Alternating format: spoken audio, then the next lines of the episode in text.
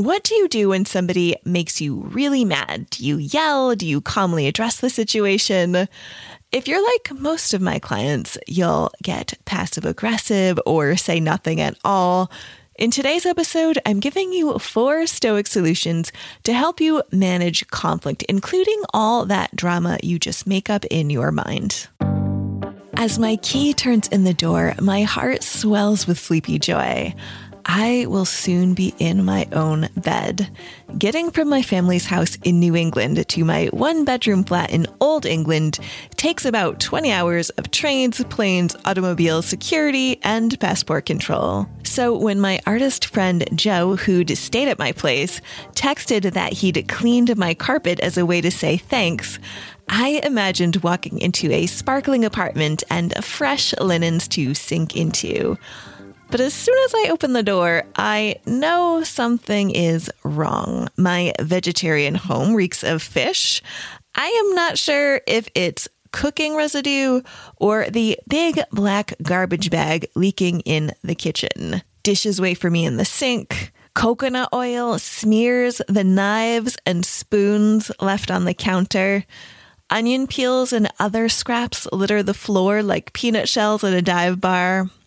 The scene reminds me of the time a squirrel slid down my grandmother's chimney and went berserk in her house, chewing up her wooden banister along with some carrots. And I am not a neat freak. My motivation to clean usually comes when I'm procrastinating on something else. But this is too much, even for me. I put my shoes back on and walk the trash to the community bins. Then, instead of going to sleep, I get on my hands and knees and scrub the stench out of the wood flooring of my kitchen. So what am I going to say to Joe about this? I'm a pretty chill person, but there was a time when I would have flipped out over this situation. Like, what the F were you thinking leaving my place like that? That is so disrespectful. This is what I would have been thinking in my mind.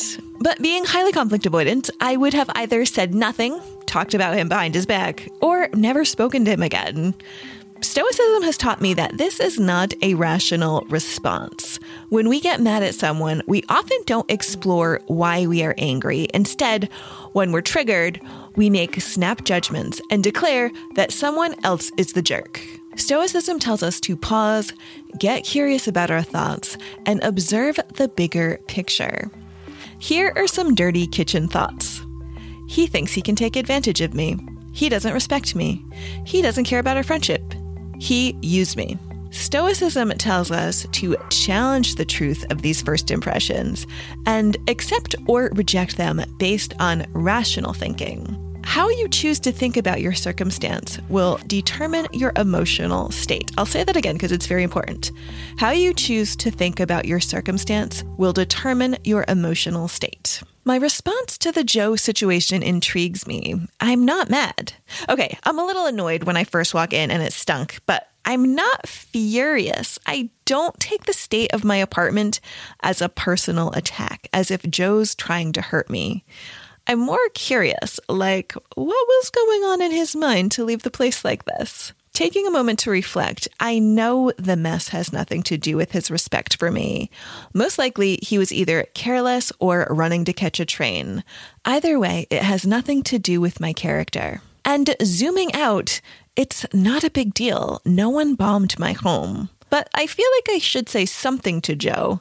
First, I have to figure out, 1, why I want to say something, and 2, what outcome do I want?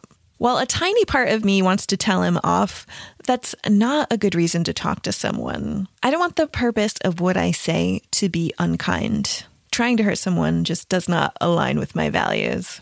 Here's a better reason to talk to Joe, to help him preserve his future relationships by understanding that he should clean up after himself, in my opinion at least. Maybe other people thought the way he left the apartment was totally fine. When Joe texts me, here's how I respond. Hey mate, thanks so much for cleaning the carpet, a task I wouldn't have thought to do myself. I don't want you to think that I don't appreciate your effort.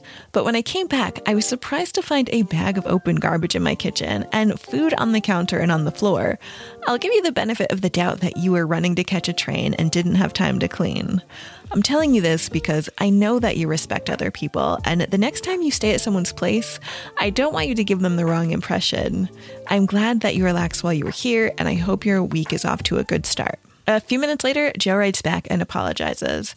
He says he hadn't known where to put the garbage. I accept this, and we move on with life. I'm still surprised by how fast conflicts can be resolved through dialogue. As an introverted Enneagram 9, I agonize when relationships feel out of alignment. And historically, I tried ignoring this kind of discomfort, but it would always be looping anxiously in the back of my mind. As a communication coach, I've learned what to say during uncomfortable conversations, but it's Stoicism that gave me the courage to say the words and the wisdom to see that my interpretation of events is mine alone. Was my conflict with Joe real or drama I created in my head? A thought to challenge. For the most part, I can stay angry at someone if I try, but before Stoicism, I did stop speaking to a few people rather than have an uncomfortable conversation. And I wonder now, what would have happened if I'd had the courage to talk to them? If I'd gotten curious about their intentions instead of just assenting to the idea that they betrayed me? Back in my living room, I pick up a winter solstice card that Joe left for me. In it, he tells me that after losing all his belongings, staying at my place felt therapeutic. When Joe was a kid, his mother's boyfriend burned their house to the ground. He lost everything. 2 other guys she dated ended up in prison for killing people. And when I see a teen mom smoking a cigarette and pushing a pram, I imagine Joe's life as a baby, and my heart hurts. These days, Joe lives off-grid in the woods, where he makes nettle tea in a home that he's slowly building himself. His floors are literally dirt, so I forgive him for not noticing crumbs at my place. And while Joe didn't tidy the kitchen, it turns out that he washed my windows and made a few other home improvements.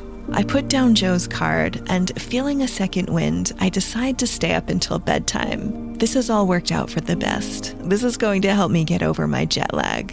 And later, when I wrap myself in my duvet and close my eyes, I will give thanks for the simple pleasure of having a roof over my head. More importantly, I'll be grateful I could offer this comfort to a friend.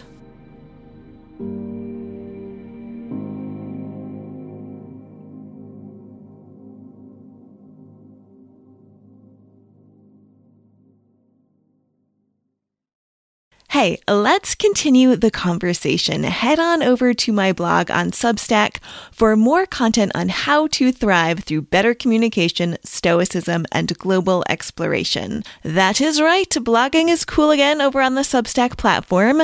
There you can chat with me in the comments, and I have plenty of bonuses for paid subscribers, or you can just read for free. So click the link in the episode notes to access the Substack Live Without Borders.